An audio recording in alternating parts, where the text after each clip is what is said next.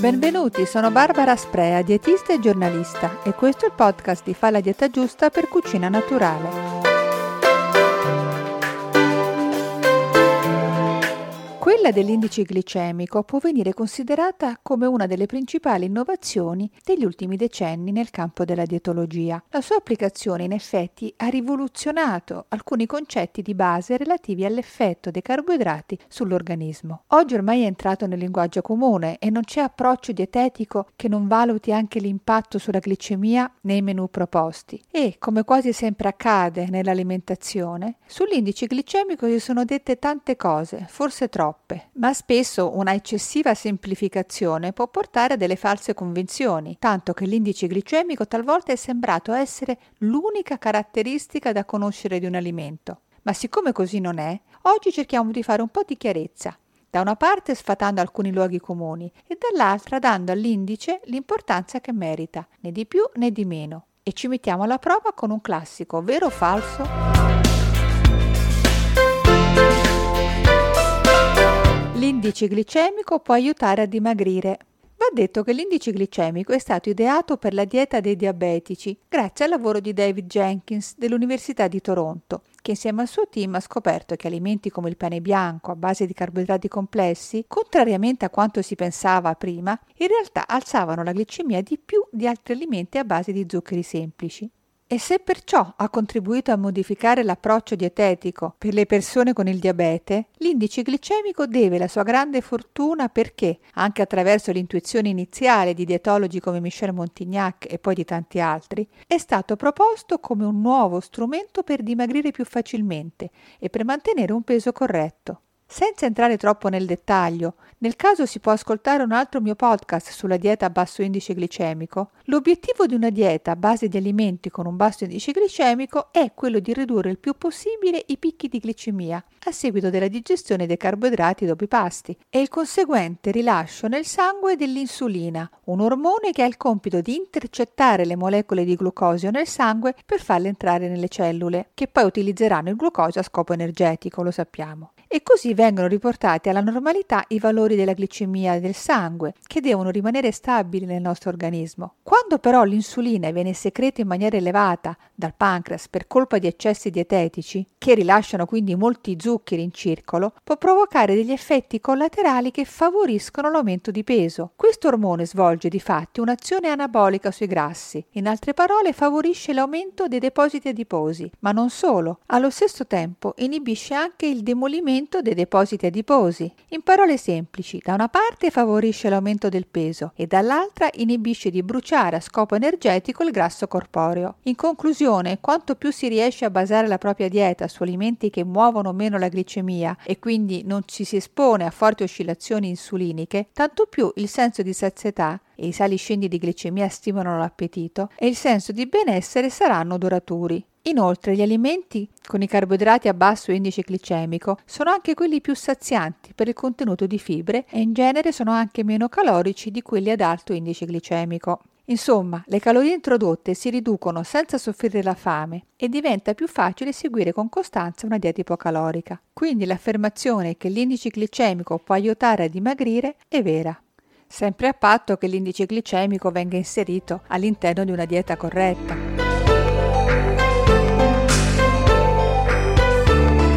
Un alimento che ha un basso indice glicemico è sano.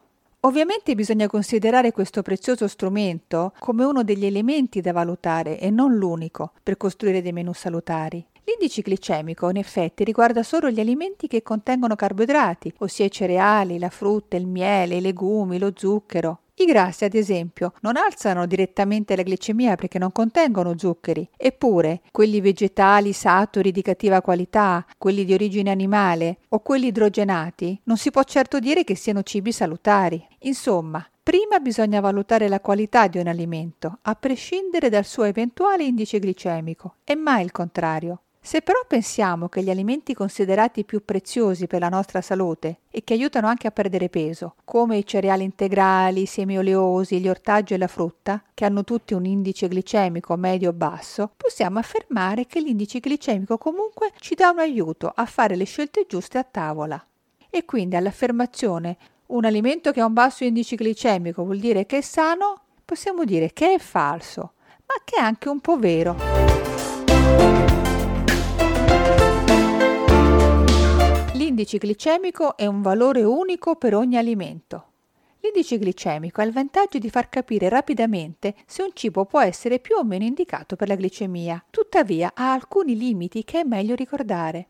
Trattandosi di esami fatti in laboratorio che prevedono l'uso degli alimenti diversi, la risposta è infatti soggetta a tantissime variabili e non esiste un valore unico. Nel caso dei vegetali, ad esempio, la varietà, lo stato di maturazione o il luogo di produzione influiscono sui valori dell'indice glicemico di quell'ingrediente, come pure la durata e le modalità di cottura. Ad esempio, una banana matura ha un indice glicemico alto di 60, mentre quello di una banana cerba è di 45. Nei prodotti industriale l'indice glicemico varia anche in relazione alle diverse quantità di grassi, proteine o fibre che influenzano la risposta glicemica. A seconda dei laboratori e degli autori che effettuano le analisi, i risultati possono cambiare. Quindi conviene considerare l'indice glicemico come un valore indicativo, una media tra valutazioni diverse e non un valore assoluto. Per orientarsi tra le numerosissime tabelle dell'indice glicemico disponibili in giro, il consiglio migliore è quello di consultare le fonti più autorevoli.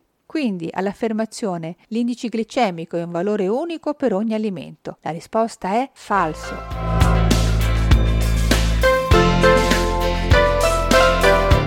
L'indice glicemico è uguale per tutti. Oltre alle variazioni dovute agli alimenti, vanno poi considerati i fattori legati agli individui che possono influenzare ulteriormente la risposta glicemica. Ricordiamo che la misurazione dell'indice glicemico si effettua valutando la risposta sulla glicemia in seguito all'assunzione di diversi cibi con la stessa quantità di carboidrati e poi queste risposte vengono messe a confronto con quelle date dal glucosio che ha valore 100. Tornando ai fattori individuali che possono influenzare la risposta della glicemia, Principalmente questi sono la velocità di svuotamento gastrico dell'individuo, la velocità dell'assorbimento intestinale e i meccanismi che riguardano l'azione dell'insulina. In questi ultimi anni alcuni lavori scientifici hanno notato un'ulteriore variabile dell'indice glicemico, ad esempio lo studio pubblicato su Cell Metabolism nel 2017 che ha coinvolto una ventina di persone sane che in precise modalità hanno mangiato o pane bianco oppure pane integrale e quindi un alimento considerato tra i più alti come indice glicemico e uno con un medio indice glicemico. Ebbene, i ricercatori si sono accorti che c'era chi controllava meglio la glicemia con il pane integrale e chi viceversa con il pane bianco, in altre parole diverse risposte glicemiche alla stessa alimentazione. Una delle ragioni di questa variabilità si pensa sia legata alla composizione della flora batterica, fondamentale in tantissimi processi metabolici. Secondo un'altra ricerca della statunitense Tufts University pubblicata sul The American Journal of Clinical Nutrition, ammonterebbe al 20% la differenza individuale della risposta glicemica allo stesso tipo di alimento. Insomma, studi come questi vanno a ingrossare le evidenze scientifiche a supporto di chi pensa che un approccio generalizzato a una dieta unica per tutti siano inefficaci e che occorre un intervento personalizzato per capire quale alimentazione sia più consigliabile per ognuno, tramite anche l'analisi del microbiota oppure del corretto funzionamento dell'insulina. Ma comunque il consiglio generale che resta sempre valido è quello di nutrirsi in un modo amico della flora intestinale, il microbiota, e cioè con una dieta ricca di alimenti vegetali e perciò di fibre. Quindi all'affermazione l'indice glicemico è uguale per tutti. La risposta è falso, c'è una variabilità individuale più o meno marcata.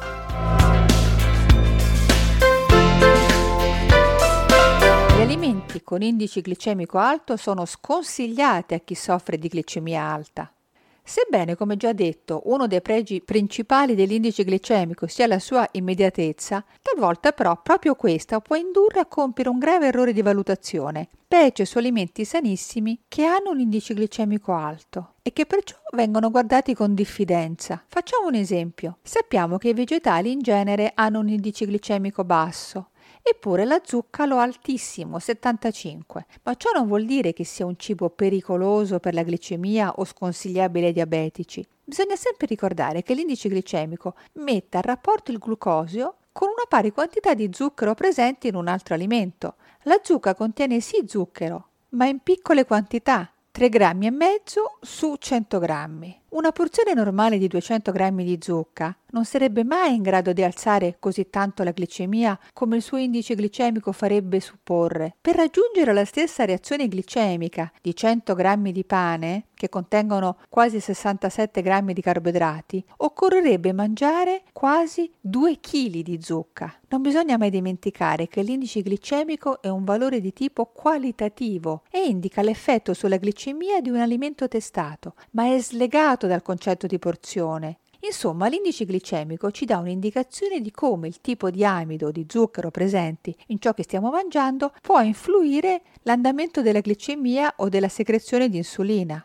Indicazione che rimane però identica a prescindere dalla quantità che mangiamo. Quando infatti ci interessa conoscere più precisamente l'impatto effettivo sulla glicemia della nostra porzione di pasta o ancora meglio del pasto intero che stiamo per mangiare, l'indice glicemico non basta, non serve. Allora un'equipe di ricercatori della prestigiosa Università di Harvard qualche anno fa, sfruttando la conoscenza dell'indice glicemico, ha introdotto una nuova misurazione, il cosiddetto carico glicemico, che equivale all'indice glicemico moltiplicato per i carboidrati disponibili nelle porzioni di alimenti e diviso per cento. Calcoli un po' complicati che se non si è diabetici non c'è bisogno di fare. Quindi all'affermazione gli alimenti con indice glicemico alto sono sconsigliati a chi soffre di glicemia alta, possiamo dire tranquillamente che è falso. Tutto dipende dalla porzione dell'alimento consumato, dalla quale si può anche calcolare il carico glicemico.